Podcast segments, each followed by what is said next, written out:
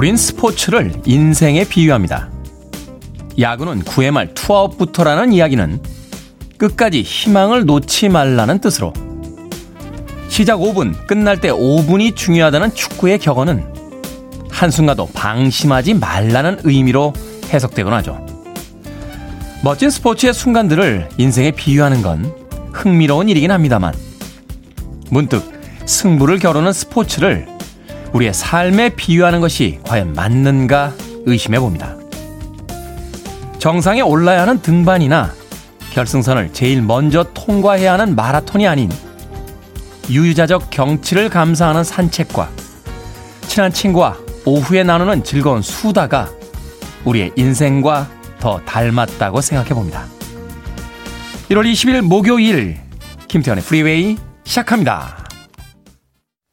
빌보드 kid의 아침 선택 김태훈의 freeway 저는 클 태자 쓰는 테디 김태훈입니다. 오늘 첫 곡은 후터스의 Day by Day로 시작했습니다. 2022년이 시작된 지 엊그저께 같은데 벌써 1월 20일, 20일이나 지나가고 있습니다. 하루하루 시간이 흘러갑니다. 자, 오늘은 대한이자 코로나가 한국 상륙한 지 꼭 2주년 되는 해라고 합니다. 뭐 이런 것을 기념일처럼 따질 수는 없겠습니다만 2년 동안 정말로 많은 고생들 하셨습니다. 뭐 다 끝난 것이 아니니까 아, 조금 더 긴장하고 이 시간을 보내야 될 것 같습니다만 그래도 2년 동안 수고하셨다라고 다시 한번 격려의 이야기 드려보고 싶습니다. 1363님, 굿모닝. 오늘도 힘차게 일 시작합니다. 하셨고요. 심혜진님, 굿모닝 테디. 지금 출근길인데 너무 추워요. 하셨습니다. 어제보다 춥더군요. 내일 오후나 돼야 날씨가 좀 풀릴 것 같다고 하니까 내일까지는 출근길 옷차림 따뜻하게 하시길 바라겠습니다. 4435님 출석했어요 라고 하셨는데 충청도에서 보내셨나요? 류경환님, 테디 good morning입니다. freeway morning 알람으로 시작합니다. 오늘도 좋은 하루 되세요. 하셨고요. 2876님, 테디 용인에서 천안까지 출근하는데 길이 미끄러워 조심조심 가는 중입니다. 눈이 내릴 때는 멋져서 좋았는데 출근하려니까 마음이 달라지네요. 오늘도 화이팅하는 하루 보내세요. 라고 하셨습니다. 어제 한방눈이 이곳저곳에 내렸는데 그 눈들이 녹아서 오늘 아침 어, 얼어 있는 곳들이 많습니다. 특히 운전하시는 분들 또 지하철이나 대중교통 수단을 이용하시는 분들도요. 가능하면 음, 손을 주머니에 넣지 마시고요. 어, 미끄러짐에 대비하시면서 조심해서 걸어 다니시길 바라겠습니다. 넘어지면 아프기도 하고 민망하기도 하지 않습니까? 아침부터 넘어지면 기분 안 좋습니다. 자, 청취자분들 참여 기다립니다. 문자번호 샵 1061. 짧은 문자는 50원, 긴 문자는 100원, 콩으로는 무료입니다. 유튜브로도 참여하실 수 있습니다. 여러분은 지금 KBS 2라디오 김태현의 프리웨이 함께하고 계십니다. KBS 2라디오 yeah, 김태현의 프리웨이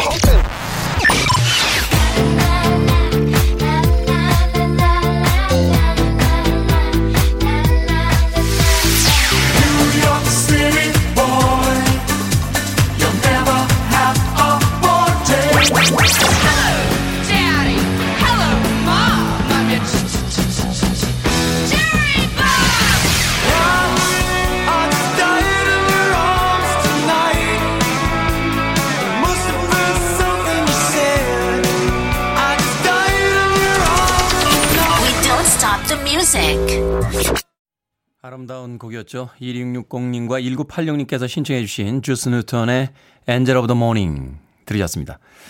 이진종님께서요. 이 노래 샘플링한 게 Shaggy의 Angel이죠. 테디라고 하셨는데 맞습니다. 이 노래 샘플링해서 Shaggy가 음악을 만들었었죠. 또 김보배님께서 캐리 멀리건 주연의 Promising Young Woman closing에 Angel of the Morning이 흐르더군요 하셨는데 아 그렇습니까? 이 영화 보겠다라고 제가 찜만 해놓고 어, 아직까지 아끼다가 못 봤습니다. 예, 캐리 멀리건 저도 굉장히 좋아하거든요. 그 드라이브란 영화에서 굉장히 인상적이었고 위대한 개츠비에서 또 아름다운 모습을 보이기도 했었는데 이 프라미싱 영 우먼 영화 표현이 굉장히 괜찮아서 담아놓긴 했는데 요새는 영화 한 편 보기가 그렇게 쉽지가 않습니다. 예. 영화 볼 때 체력 필요한 거 아시죠? 예. 이렇게 더군다나 진지한 영화 볼 때는 이렇게 체력이 좀 떨어진 상태에서 쇼파에서 누워서 보면 끝까지 보게 되는 경우가 없습니다. 그래서 항상 영화 볼 때, 예, 컨디션을 점검하면서 보다 보니까 최근에 영화를 많이 못 본 것 같아요. 김보배님. 자, 장창호님. 철원 스케이트장에서 freeway 홍보한 떡집 동생입니다. 보내주신 도서 상품권 잘 받았습니다. 그 도서 상품권으로 아이들에게 필요한 책을 구입하겠습니다. 그 책을 읽고 열심히 공부해 의대에 진학하고 연구소에 입학해 코로나 바이러스를 완치시키는 약을 발명하는 아이들로 키우겠다는 생각을 프리웨이에서 보내주신 상품권을 보며 다짐했습니다. 감사합니다. 아이들이 방송에 본인 이름 나오는 걸 좋아합니다. 녹양초, 장지효, 장지은 도서 상품권으로 좋은 책 사서 세계 평화에 이바지하는 사람들이 되라고 덕담 부탁드립니다. 감사합니다. 라고 보내셨습니다. 지난주에 도서 상품권 보내드렸는데 그 상품권으로 아이들에게 필요한 책을 구입해서 의대와 연구소에 입학해 코로나 바이러스를 완치시키는 약을 발명한 아이들을 키우겠다. 잠깐만요. 그때까지 코로나가 계속되면 안 됩니다. 예, 코로나는 올해쯤에 좀 끝나줘야 되는데 이 아이들이 의대 가고 연구소까지 가려면 앞으로 한 10년, 20년은 더 있어야 될 것 같은데. 아무튼 훌륭한 아이로 키우겠다고. 예. 마치 그 저희 어릴 때 예, 병아리 사서 키워서 예, 닭을 만들고 닭이 낳는 달걀을 가지고 사업을 벌려서 재벌되겠다는 사연하고 비슷한 것 같습니다. 어찌됐건 장차훈님 아이들 예, 훌륭하게 키워주시길 부탁드리겠습니다. 그 아이들이 훌륭하게 자라야 국가의 미래가 있고 저희들의 국민연금을 내줍니다. 장차훈님. 자, 이런 아이들이 더 많이 나오게 하기 위해서 이벤트를 진행하고 있습니다. 청취율 조사 기관과는 전혀 무관합니다. 예, 공부 열심히 하는 아이들을 만들기 위해서 오늘도 어 20분 추첨해서 2인 영화 관람권 보내드립니다. 예, 극장에 가면 배울 게 얼마나 많습니까? 학교에서 안 가르쳐 주는 거를 극장에서 배울 수 있습니다. 2인 영화 관람권을 통해서 앞으로도 인류 평화와 국가 발전에 이바지하는 많은 아이들이 나올 수 있도록 진심으로 바라봅니다. 문자번호 sharp 1061, 짧은 문자 50원, 긴 문자 100원, 콩으로 무료입니다. 함께 듣자 freeway 선물 대잔치. 누구와 freeway를 함께 들으실지 그 웅장한 계획을 문자로 보내주시면 저희가 20분 추첨해서 방송 끝날 때까지 여러분과 함께 이벤트 진행해 보도록 하겠습니다. 자, 릭 애슬리의 음악으로 갑니다. Never gonna give you up.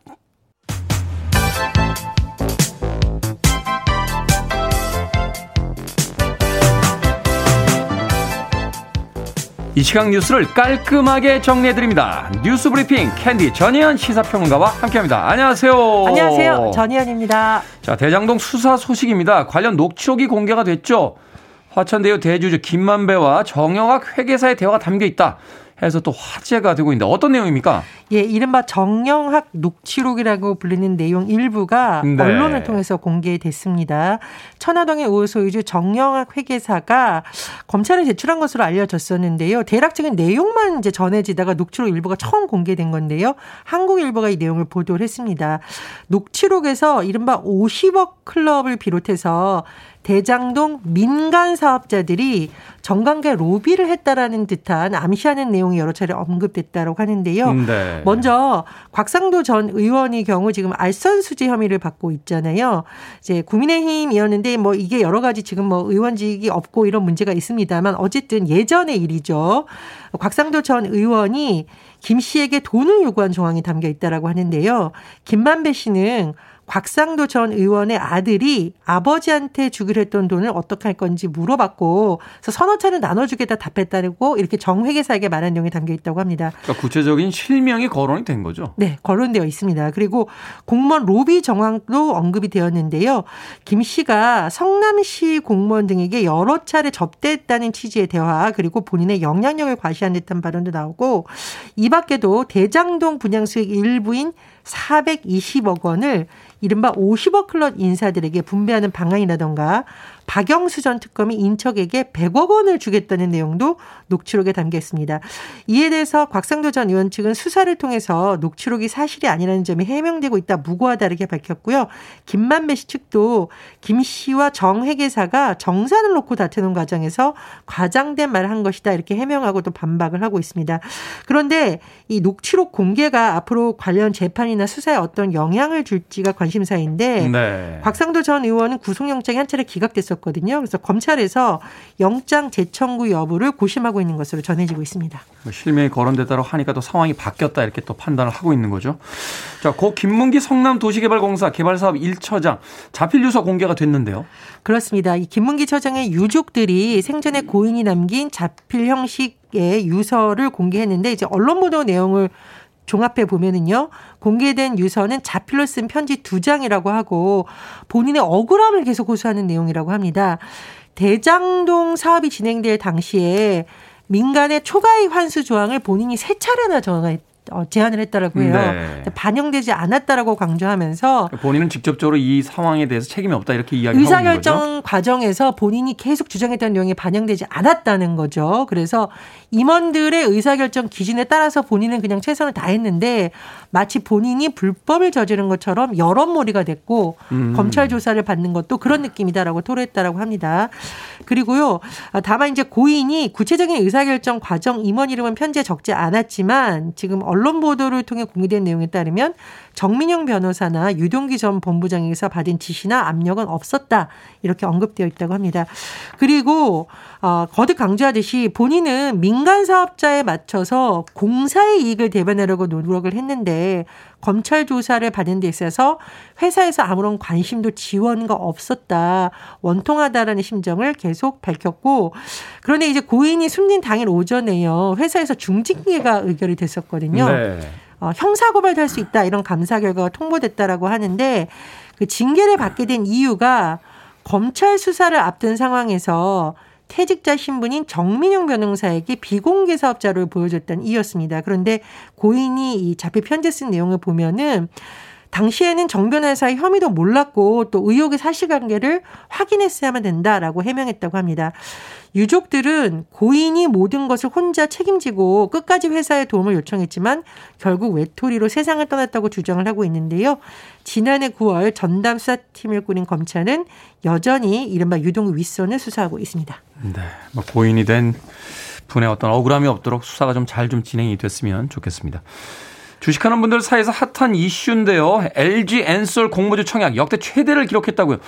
뭐 대부분이 일주 한 주 받았다 그러고 30에서 40만 명은 아예 받지도 못했다 뭐 이런 뉴스가 있던데. 그렇습니다. 정말 흥행이라면 흥행인데 LG 에너지 솔루션 일반 공모주 청약 청약 증거금은 114조요 원. 청약 네. 건수는 440만 건 정도가 되는데 사실 좀 문제가 됐잖아요. LG 화학 주가가 떨어지면서 그렇습니다. LG 에너지 솔루션 쪽에 올라간다 뭐 이런 이야기가 그렇습니다. 있어서 양면을 다 봐야 되는데 국내 기업 공개 사상 최대 규모 그리고 상장 이후 주가 상승이 예상되니까 투자자들이 몰렸으니까 뭐 투자자들의 기대는 높겠죠. 네. 그런데 말씀해 주셨듯이 이런 돌풍의 이면을 봐야 된다는 지적이 나오고 있는 겁니다. LG 에너지 솔루션이 떨어져 나가면서 모회사격인 LG 화학에 대한 투자자들의 평가가 달라졌는데 언론에서 이것을 모회사 디스카운트라고 평가를 하고 있어요. 네. 그러니까 배터리 분야 회사가 굉장히 유망한 분야로 지금 평가를 받고 있는데 별도로 상장을 하니까 LG 화학의 가치는 저평가되고 그리고 한때 1년 전에 최고 100만 원이 넘었던 주가가 이달 초에는 60만 원 초반까지 떨어지는 이런 현상이 나타나고 있습니다. 어제 65만 3천 원이군요. 예, 그래서 이른바 이제 쪼개기 상장이라고 하는데 결국 이 피해가 소액 주주에게 돌아가는 것이 아니냐라는 지적이 제기되고 있는데요. 반면에 뭐 지배주주 입장에서는 큰 손해 볼 것이 없기 때문에 음. 소액 주주를 보호하는 방안이 필요하다 이런 지적이 나오고 있고 언론사의 좀 사설에서도 이런 문제를 지적하는 것이 있는데 해외에서는 이런 동시 상장이 거의 없다라고 합니다. 그래서 우리가 어떤 뭐 곳에 막 사람들이 몰린다 이런 것도 뉴스이지만 그 이면에서 이런 일이 일어나는 것도 봐야 된다는 지적이 또 나오고 있습니다. 예전에 그 추리 소설의 10계명이라는 게 있어요. 그 독자들에게 알려주지 않은 단서로 주인공들이 문제를 해결해 서는 안 된다라는 음. 것이 있는데 바로 이 주식 시장이라든지 이제 경제 상황에 있어서 좀 그래야 되는 게 아닌가 하는 또 생각이 듭니다. 전 세계 슈퍼리치 100여 명이 자신들에게 더 많은 세금을 거두라고 촉구했다고요. 예, 세금 안 내겠다는 것도 많지만 세금을 더 내야 된다라는 사람들이 있다라는 거죠. 아, 전 세계 뭐 슈퍼리치라고 불릴 정도니까 대단한 재력이 있는 백만장자 102명이 참여하고 있는 단체 애국적인 백만장자라는 단체가 있는데 최근 이 단체가 다보스 포럼에 공개 서한을 보내서 우리들에게 더 많은 세금을 거두라. 부유세를 거두라라고 주장을 했다라고 합니다. 이 다보스 포럼이 4차 혁명 이야기했던 그 포럼 아닙니까? 그렇습니다. 자, 그런데요. 이 내용을 보면은 전 세계가 지금 코로나19로 2년간 엄청난 고통을 겪고 있는데 이 2년에도 본인들의 재산은 증가했다. 세금을 공정하게 내고 있다고 솔직히 말할 수 있는 사람이 없기 때문에 사회적 신뢰를 회복하려면 전 세계 부자들에게 정당한 몫을 요구해야 한다 이렇게 주장을 하고 있다라고 합니다. 이 백만장자 클럽에 있는 인물 중에 한 명이 에비게일 디즈니인데요. 네. 월트 디즈니 가문의 상속자입니다. 그러니까 재력이 어마어마한데 이 에비게일 디즈니가 예전에 재미있는 말을 했어요. 예수 그리스도 역시 스스로 평균 근로자의 연봉의 500배를 받을 만한 가치가 있다고 생각하지는 않을 것이다. 라고 비유를 했다라고 합니다. 예, 여러 가지가 있잖아요. 스위스에서 입법하다가 실패하긴 했습니다만 최저임금과 최고임금이 12배를 넘어서는 안 된다. 뭐 이런 운동도 있었고. 네, 그렇습니다. 네. 특히 지금 이 코로나19 상황에서 세계 인구의 99%는 소득이 줄었는데 세계 10대 부자의 재산은 배 이상 늘었다 이렇게 국조의 구호기구에서 주장을 하고 있는데요. 이 옥스팜의 주장을 살펴보면 억만장자 재산이 1초에 만 오천 달러씩 늘었다고 합니다. 1초에 2천만 원씩 버는 거예요? 그렇습니다. 네. 최저 임금자의 1년 소득을 1초마다 번 것과 같다라고 지적을 하는데 이 부유세를 고려해야 된다는 지적은 월드뱅크도 내놨다고 하고요. 어, 그런데 이 부유세를 도입한 나라는 아르헨티나, 콜롬비아 정도라고 하고 미국의 경우에는 사실 억만장자세가 논의가 됐지만 진행되지 못한 상황입니다. 조 바이든 행정부에서 취소시켰죠. 그렇습니다. 이 불평등을 줄이고 특히 의료 분야에서의 공공성을 확보해야 된다는 주장이 높은데 어쨌든 슈퍼 리치들의 부유세 도입 주장 요즘 같은 시기에 눈길을 끕니다. 워렌 버핏이 했던 이야기가 있죠. 부자들이 세금을 더 내야 된다. 그래야 계속 부자로 살 수 있으니까. 자, 오늘의 시사 엉뚱 퀴즈 어떤 문제입니까? 예, 슈퍼리치 관련 소식 전해드렸습니다. 슈퍼리치는 아니지만 슈퍼에는 자주 가는 사람이 내는 오늘의 시사 엉뚱 퀴즈. 네. 자, 슈퍼마켓에서 물건을 계산할 때요, 이 스캐너로 상품의 겉면에 이것을 찍습니다. 고객은 계산대 앞에서 기다리는 시간을 줄이고 판매와 재고 관리를 동시에 하는 기능이 있습니다. 희고 검은 줄무늬 모양인 이것은 무엇일까요? 1번 바코드, 2번 피톤치드, 3번 포마드, 4번 핫도그 and mustard. 정답 아시는 분들은 지금 보내주시면 됩니다. 재미는 오답 포함해서 총 10분께 아메리카노 쿠폰 보내드립니다. 슈퍼마켓에서 물건을 계산할 때 스캐너로 상품 겉면에 이것을 찍습니다. 고객이 계산대 앞에서 기다리는 시간을 줄이고 판매와 재고 관리를 동시에 하는 기능이 있죠. 희고 검은 줄무늬 모양의 이것 무엇일까요? 1번은 바코드, 2번은 피톤치드, 3번은 포마드, 4번은 핫도그 and mustard 되겠습니다. 문자번호 샵 1061, 짧은 문자 50원, 긴 문자 100원, 콩으로 무료입니다. 뉴스 브리핑 전희연 시사평론가와 함께했습니다. 고맙습니다. 감사합니다. 3429님, 6080님, 2919님의 신청곡 ABBA입니다. Dancing Queen.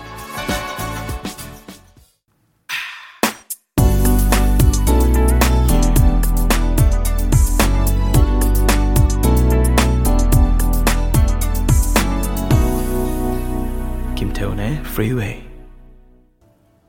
레바논 출신의 Italian 아티스트였죠. 기타리스트이자 피아노 연주자이기도 했던 Gazebo의 I Like Chopin 들으셨습니다. 5656님, 6171님, 6578님, 박경숙님의 신청곡으로 들려드린 곡이었습니다. 오늘의 시사 엉뚱 퀴즈. 계산할 때 스캐너로 찍는 이것은 무엇일까요? 정답은 1번 바코드였습니다. 바코드. 7515님, 5번, 신바트. 야 신바트 오랜만에 들어보네요. 어? 신바트 옛날에 주제가도 다 외우고 그랬는데, 예, 매일매일 재미있는 모험을 펼치는 애, 신바트. 신바트가 한때 꽤 핫한 코드였죠. 저희 어릴 때는. 만화도 있었고요. 어, 당시에 최첨단 3D로 만들어진 영화도 있었습니다. 예, 지금 다시 보면 그 특수 효과의 조악함에 정말 기가 찰 정도입니다. 7515님, 신바드 추억의 이름 소환해 주셨고요. 최충나님, 핫도그에 설탕 듬뿍 식욕 코드입니다. 하셨고요. 구름마차님, 치킨은 fried라고 해 주셨습니다. 장하다님, 시원한 하드라고 하면서 본인을 옛날 사람이라고 네, 고백해 주셨습니다. 시원한 하드. 이야, 하드 세대가 있고 그 전 세대 또 있죠. 아이스 케키 시대에 있는데, 예, 저는 그 시대는 아닙니다. 예, 저도 하드 세대예요, 하드 세대. 아이스 깨끼 시대는 저보다 좀 나이가 연배가 있으신 분들이고, 저는 하드까지, 예, 받아들입니다. 자, 방금 소개해드린 분들 포함해서 모두 10분에게 아메리카노 쿠폰 보내드립니다. 당첨자 명단 방송이 끝난 후에 김태훈의 Freeway 홈페이지에서 확인하실 수 있습니다. 콩으로 당첨되신 분들은요, 방송 중에 이름과 아이디 다시 한번 문자로 보내주시면 저희들이 모바일 쿠폰 보내드립니다. 문자 번호는 샵 1061, 짧은 문자는 50원, 긴 문자는 100원입니다. 그리고 지난주부터 어, 청취율 조사 기간을 맞아서 이벤트 진행하고 있습니다. 함께 듣자 Freeway 선물 대잔치. 오늘은 두 분이 함께 영화 보실 수 있는 2인 영화 관람권 모두 20분에게 보내드리고 있습니다. Freeway를 홍보해 주시라 제가 부탁을 드렸죠. 이은택님께서요, 누구나 콕 집기 그렇고 친구들과 함께 듣고 싶어 단톡방에 홍보했습니다. 외국에 있는 친구들도 있는데 외로운 타지 생활에 프리웨이가 큰 힘이 될 것 같습니다. 하셨습니다. 그렇죠. 해외에 있을 때 고국의 에, 언어가 듣고 싶을 때가 있다라고 하더군요. 그럴 때 라디오가 참 좋은 친구가 되지 않나 하는 생각 듭니다. 이은택님 고맙습니다. 자, 방금 소개해드린 이은택님을 포함해서 모두 20분 계속해서 저희들이 2인 어, 영화 관람권 보내드리니까요. 방송이 끝날 때까지 많이 참여해 주시길 부탁 드리겠습니다. 자, 5466님의 신청곡입니다. Pet Shop Boys, New York City Boy.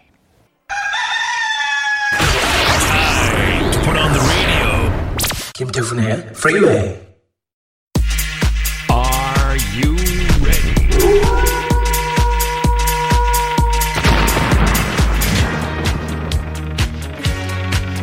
애청자 김성길님께서 외쳐주셨습니다. 신세계 상담소 꿀잼. 결정은 해드릴게. 신세계 상담소.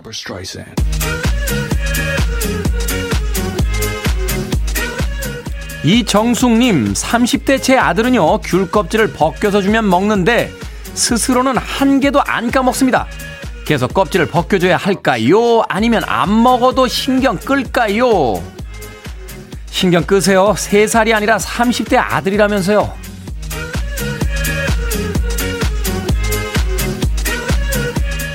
박미영님, 가족 단톡방을 만들까요? 아니면 만들지 말까요?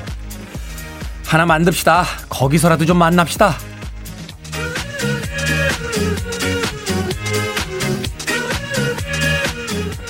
수가 2022님, 제 생일에 아무것도 안 챙겨준 과장님 생일이 다가옵니다. 과장님 달력에 크게 표시를 해 놓으셨어요. 그냥 모른 척하고 넘어갈까요? 아니면 점심이라도 한 끼 사드릴까요? 점심 한 끼 사주세요. 그 사람이 그런다고 우리까지 그러지 맙시다.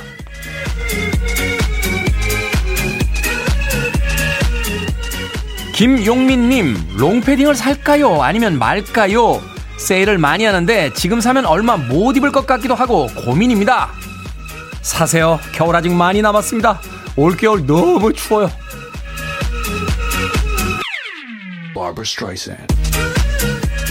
방금 소개된 네 분에게 선물도 보내드립니다. 어떤 고민이든 다 받습니다. 문자번호 샵 1061, 짧은 문자 50원, 긴 문자 100원, 콩으론 무료입니다. 자, 2022년이 되면서 봉인 해제됐죠. 2001년에 발표됐던 곡입니다. 칼리 미노그, Can't Get You Out of My Head. One of the best radio stations around. You're listening to 김태훈의 Freeway. If I said what's on my mind. 빌보드 kid의 아침 선택, KBS 2 라디오 김태훈의 Freeway 함께하고 계십니다. 1부 끝곡은 7330님의 신청곡 Boston A Man I'll Never Be 듣습니다. 저는 잠시 후 2부에서 뵙겠습니다.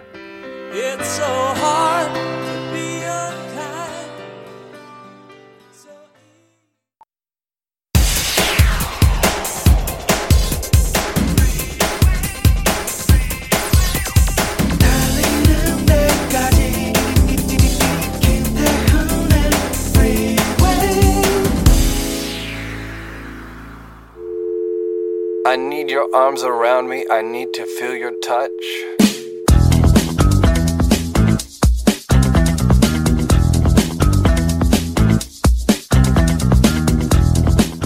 자동차세 연납 안내.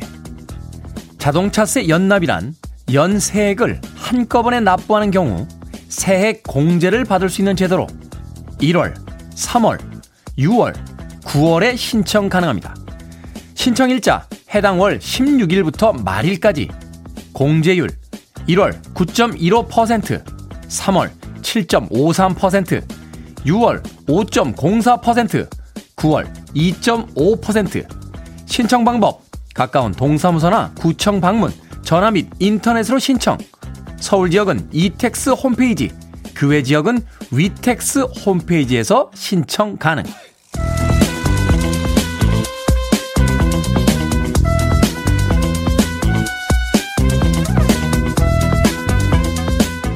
뭐든 읽어주는 남자. 오늘은 청취자 김지훈 님이 보내주신 자동차세 연납 안내문 읽어드렸습니다.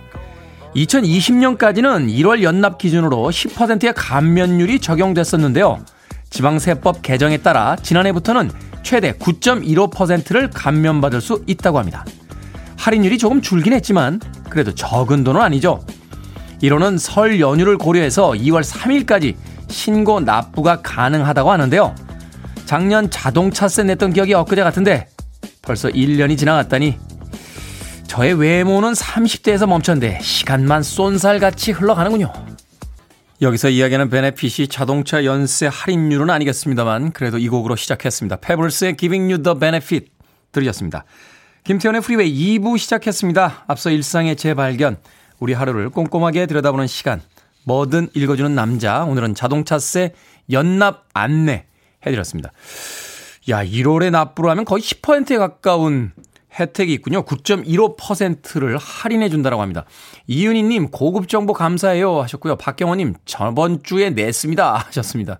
김경희 님 10% 할인이 아니군요 하셨는데 뭐 이 정도면 거의 10% 아닙니까? 9.15%인데 추러스 님 알고는 있는데 매일 까먹고 다달이 냅니다 하셨습니다. 올해는 까먹지 마시고 1월에 한번 연납 해보시는 건 어떨까 하는 생각이 드는군요. 9.15%면은 와, 적지 않은 혜택이니까요. 물론 코로나 시기이기 때문에 이 금액이 부담스러운 분들도 분명히 있을 것 같습니다. 그러면 뭐 3월, 6월에도 각각 7.53%, 또 6월에는 5.04% 정도의 할인율이 있으니까요. 어, 여유가 되실 때 이 연납 하시는 거 한번 좀 생각해 보시길 바라겠습니다. 자, 뭐든 읽어주는 남자, 여러분 주변에 의미 있는 문구라면 뭐든지 읽어 드립니다. 김태훈의 Freeway 검색하고 들어오셔서 홈페이지 게시판 사용하시면 됩니다. 말머리 뭐든 달아서 문자로도 참여가 가능한데요. 문자 번호는 샵1061, 짧은 문자는 50원, 긴 문자는 100원, 콩으로는 무료입니다. 오늘 채택되신 청취자 김지훈님에겐 촉촉한 카스테라와 아메리카노 두 잔 모바일 쿠폰 보내드리겠습니다.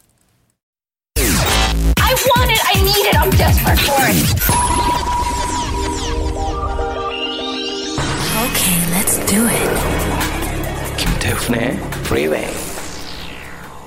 추억의 팝음악 두 곡 이어서 듣고 왔습니다. 3424님께서 신청해 주신 랜디 밴 워머의 Just When I Needed You Most 그리고 3386님과 신은주님께서 신청해 주신 포코의 Sea of Heartbreak까지 두 곡의 음악 이어서 듣고 왔습니다.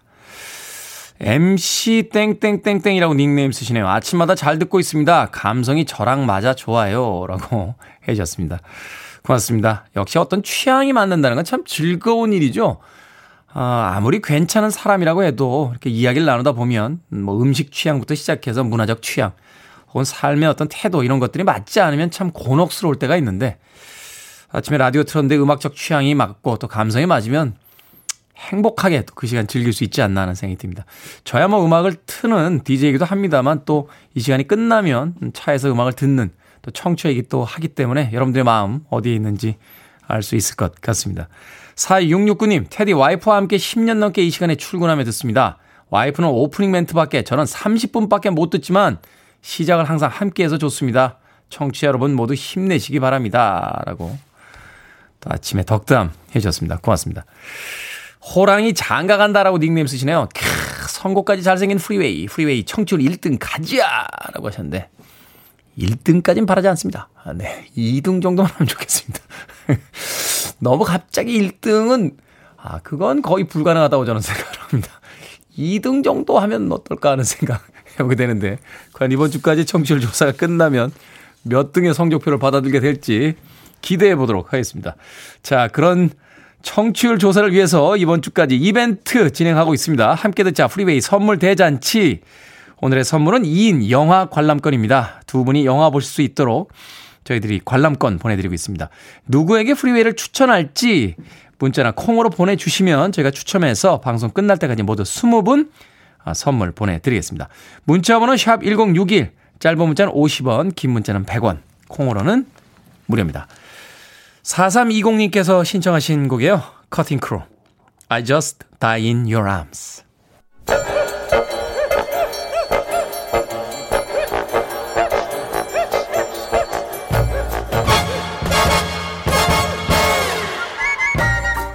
온라인 세상 속 촌철살인 해학과 위트가 돋보이는 댓글들을 골라봤습니다. 댓글로 본 세상.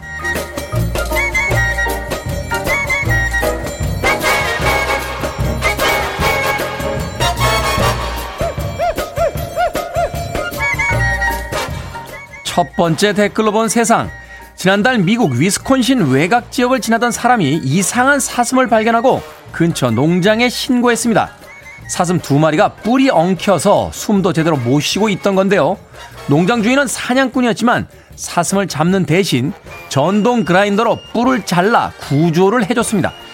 이 장면은 뒤늦게 화제가 되며 100만 회 이상 재생이 됐는데요. 여기에 달린 댓글들입니다. 초초 역세권님. 무분별하게 사냥하는 대신 본인만의 룰을 가지고 있고 그걸 지키는 소신이 아주 멋진데요. 불타님, 어머 저 그라인더 좋아 보이네요. 산에서도 사용 가능한 충전식 핸드 그라인더. 사슴뿔도 잘린다고요? 아마 이렇게 전 세계를 대상으로 광고하는 것 같지 않습니까? 이런 뉴스 참 좋죠. 자연과 동물과 사람이 공존하는 이야기니까요. 마음마저 따뜻해지는 뉴스였습니다. 그나저나 잘린 뿔은 어떻게 된 걸까요? 이 정도 노경이면 가격이 꽤나 나갈 것 같은데.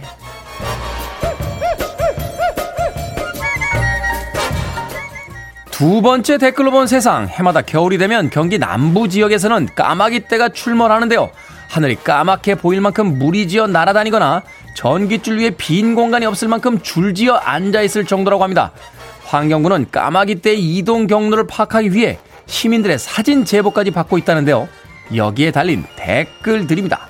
태양이님, 많아봤자 얼마나 많다고 공존하면서 살지 저 난리인가 했는데 영상 보니 그럴만하네요. 재난영화 같아요. 롤링랑님, 어머, 배트맨만 나타나면 딱 어울리는 천경이네요. 까마귀 떼 무섭죠. 하지만 까마귀 떼보다 더 무서운 게 있습니다. 바로 까마귀 배설물인데요. 비둘기도 그렇고 이 조류들 일종의 나르는 화장실인 거 알고 계시죠? 우산 준비하세요.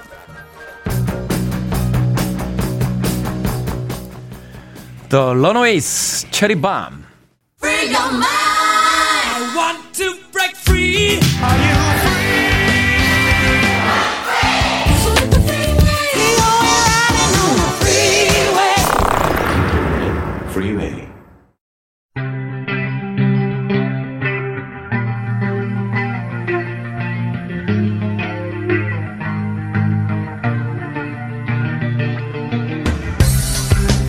21세기의 키워드로 우리의 역사를 살펴보는 시간입니다. 역사 대자뷰. 오늘도 공간역사연구소 박광일 소장님과 함께 합니다. 안녕하세요. 안녕하세요. 자, 요즘 뉴스마다 대선 후보들 이 지지율 변화와 앞다퉈 내놓는 공약 때문에 매일매일 새로운 뉴스들이 등장을 하고 있습니다. 어떤 분야든 이 적당한 견제 또 라이벌이 있을 때 발전하는 건 사실인 것 같은데 자, 역사 속에도 이런 라이벌 관계 많았겠죠? 네, 엄청나게 많이 있었고 또 많이 또 얘기가 되는 사람들도 있습니다. 뭐 네. 뭐 대표적으로 요즘에 이제 드라마에서 나오는 뭐 태종하고 이제 정도전 같은 경우 또는 아. 정몽주 같은 경우가 각각 라이벌로 등장을 하기도 하는데요. 네. 여기는 약간 좀, 좀 극단적인 라이벌이라는 점에서 조금 다른 사례의 라이벌을 찾아봤습니다. 그래서 이제 실, 어, 후삼국 시대에 그 마지막 두 왕이 즉 55대 경혜왕과 56대 경순왕이 어쩌면은 이제 라이벌의 모습을 보이지 않았는가. 어. 그리고 이제 그 시대 이제 바깥에서 신라 바깥에서는 이제 왕건과 견훤이 또 서로 후삼국 통일을 목적으로 싸우고 있었기 때문에 네. 그런 모습들을 통해서 어떤 모습이 라이벌의 모습이었고 그들이 어떤 영향을 끼쳤는지 그 내용을 좀 살펴보려고 준비를 했습니다. 네. 근데 라이벌이라고 하면 되게 이제 동시대의 어떤 겨루게 되는 이런 경우들이 많잖아요. 근데 네. 연달아서 왕이 오른 55대 경혜왕과 56대 경순왕이 라이벌이었다. 어떤 관계였기 때문에 이 라이벌인? 그렇죠. 지금 아마 말씀을 어. 들으시면서도 아, 조금 이상하다라고 생각을 하시는 분들이 많을 네. 것 같은데요. 일단 두 왕과 관련해서 927년에 있었던 사건을 먼저 살펴볼 필요가 있습니다. 음. 어, 보통 이제 포석정 사건으로 알려진 사건인데요. 포석정이요? 네네. 그게 술잔 띄우면 이렇게 한 바퀴 도는데. 네네. 사적 1호. 아, 네. 어, 네. 그래서 이제 삼국사기나 삼국유사 또 고려사 고려사 자료 모두 등장하는 굉장히 유명한 사건입니다. 아마 개요를 들으시면은 대략 짐작을 하실 것 같은데 네. 927년 겨울에 이제 경혜왕이 포석정에 행차해서 잔치를 벌였습니다. 아, 겨울에 야외에서요? 네, 잔치를 벌였다고 어. 합니다. 그런데 이때 견훤이 갑자기 포석정을 군대를 이끌고 습격을 해서요. 그러니까 이제 이 습격에 깜짝 놀란 경혜왕이 잠시 궁궐로 피신을 했지만 결국 잡혀옵니다. 네. 그리고 이제 견훤이 이제 경혜왕을 강박해서 자결하도록 하게 했다. 또 이제 뭐 왕비를 또 뭐 욕을 보였다. 뭐 이런 얘기도 있고요. 네. 그리고 나서 이제 경주에 머물던 견훤이 왕족인 김부를 새로운 왕으로 임명했으니 그가 바로 경순왕. 이렇게 하고 견훤은 얼마 뒤에 경주를 떠났다라는 게 927년 포석정 사건의 전말입니다. 아, 자기가 왕위에 오른 것도 아니고 떠났다. 네, 그러니까, 그러니까 경순왕을 왕위에 올려놓고, 올려놓고, 떠났던 거죠. 그러니까 이 사건을 딱 보는 순간 사람들이 이제 많은 생각을 하게 되는데요. 그 중에 하나가 아 이제 신라 멸망 눈앞에 다가왔구나 음. 이런 생각을 하게 되고요.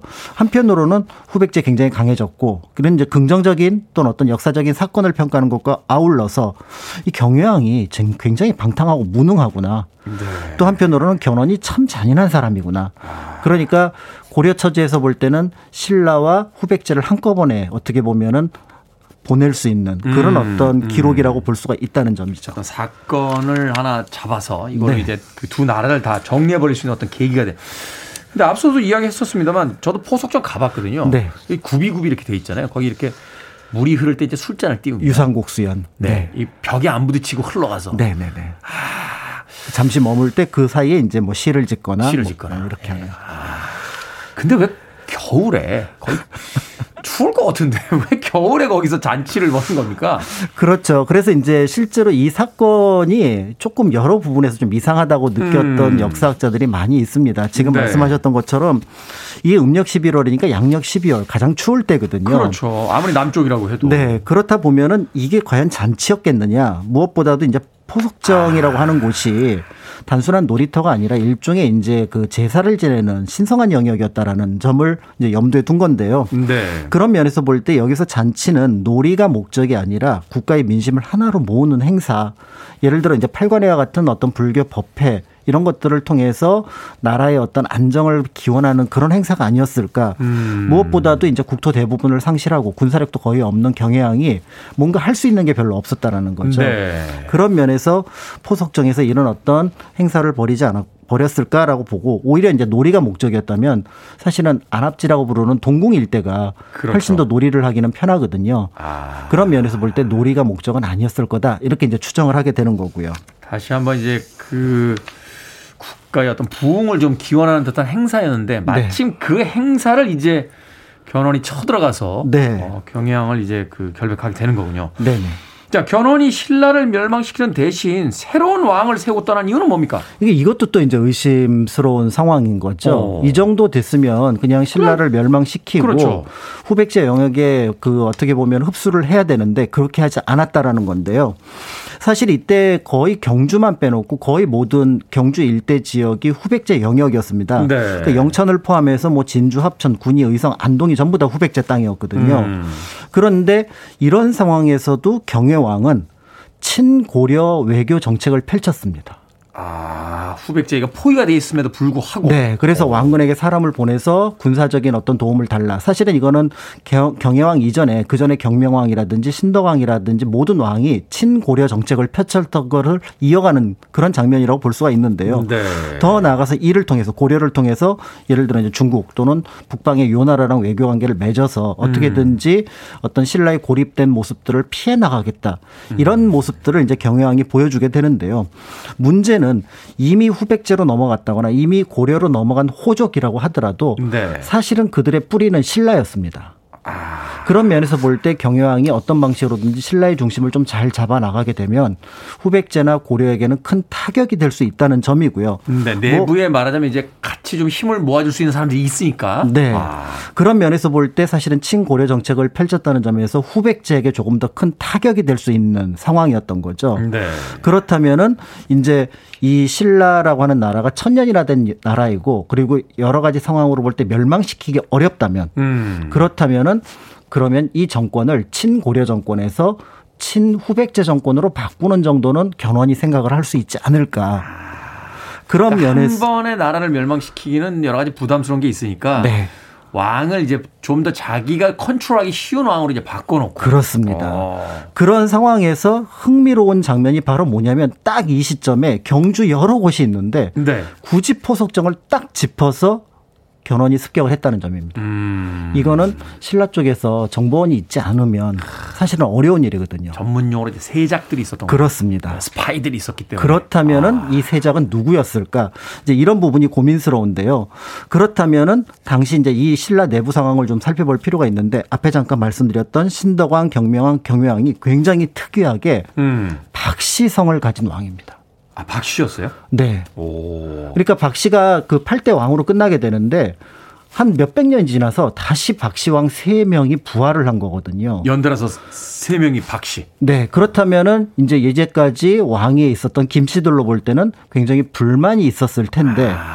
그렇다면 그런 불만을 가진 사람들이 견훤하고 연결됐을 가능성이 없지 않아 있는 거고 그런 상황에서 있겠네요. 실제로 견훤이 와서 왕위에 올린 사람이 박씨가 아닌 김씨, 그러니까 김부라고 하는 나중에 경순왕을 올렸다는 점에서 네. 굉장히 이런 상황 들이 여러 가지 해석을 가능하게 하고 무엇보다도 견훤이 김부를 올리고 갔으면 그다음에 이제 견훤이 물러나고 나면 신라 내부에서 당신은 왕 자격이 없다. 음. 내려와라. 음. 이런 목소리가 나와야 되는데 그런 기록이 남아 있지 않습니다.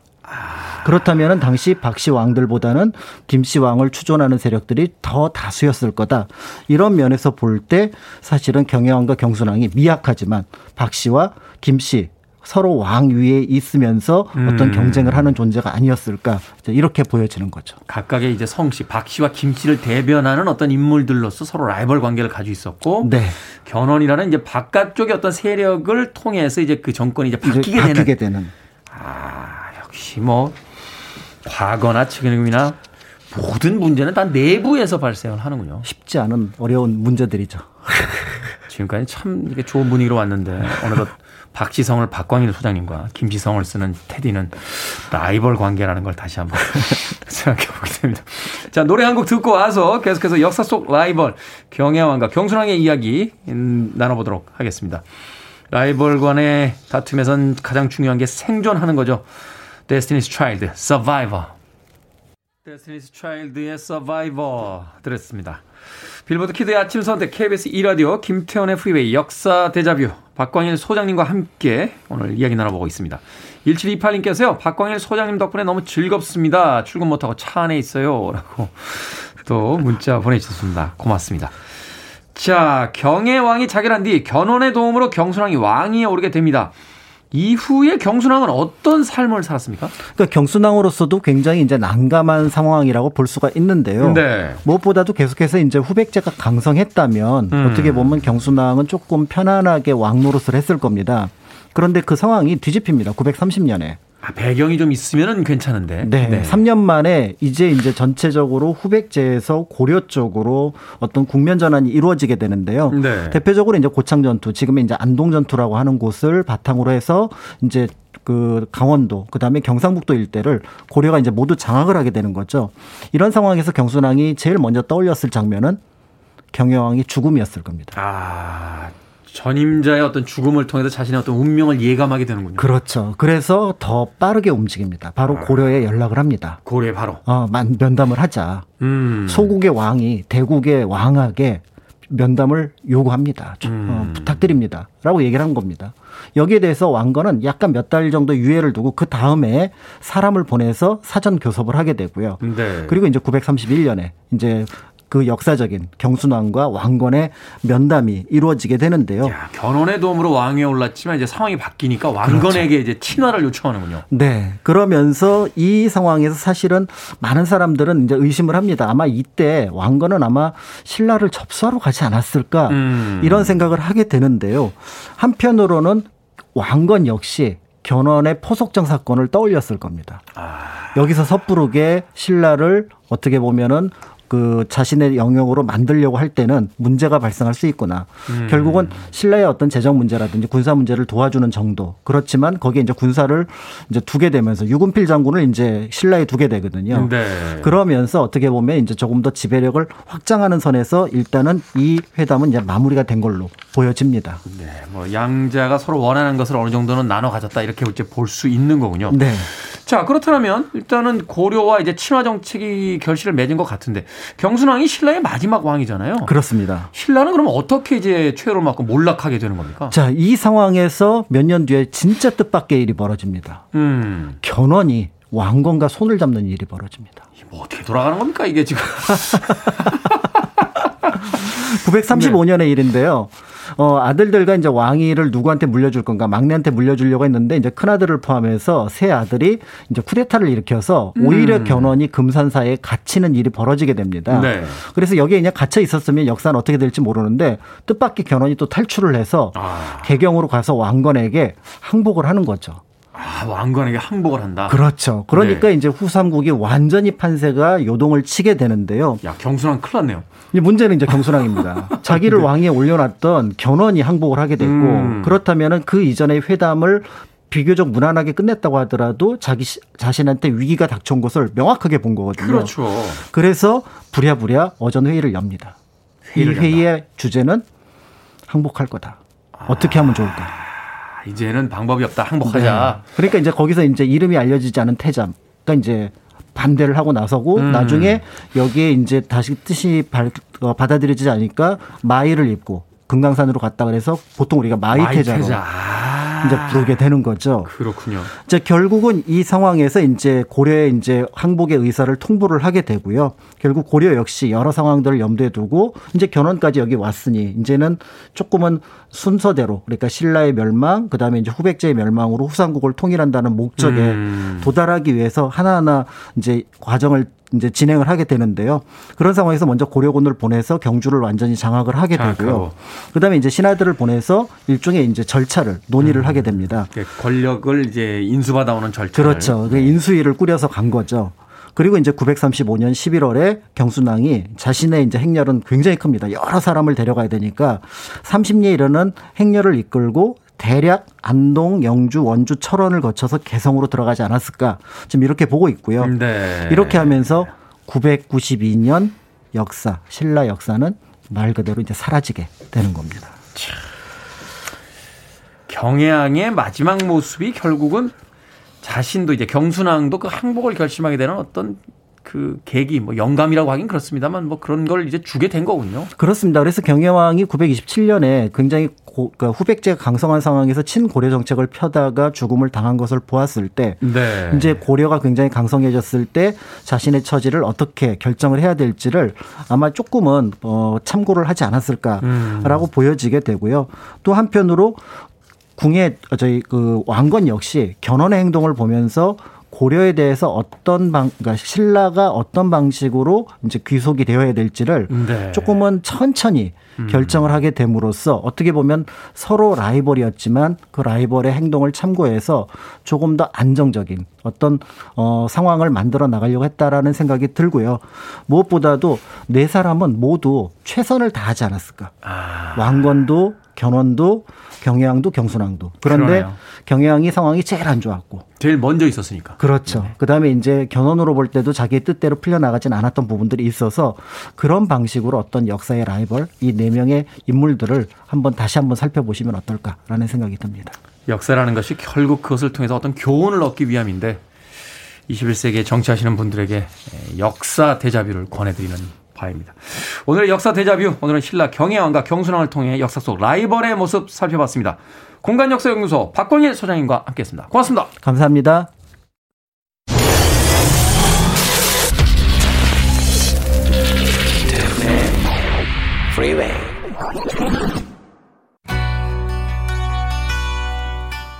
KBS 라디오 김태훈의 프리웨이 오늘 방송 여기까지입니다. 함께 듣자 프리웨이 선물 대잔치 오늘 당첨되신 분들 그 명단은 프리웨이 홈페이지에서 확인할 수 있습니다. 4791님, 2337님, 3579님, 김병국님께서 신청해 주신 곡 이글스의 호텔 캘리포니아 오늘 끝곡입니다. 전 내일 아침 7시에 돌아오겠습니다. 고맙습니다.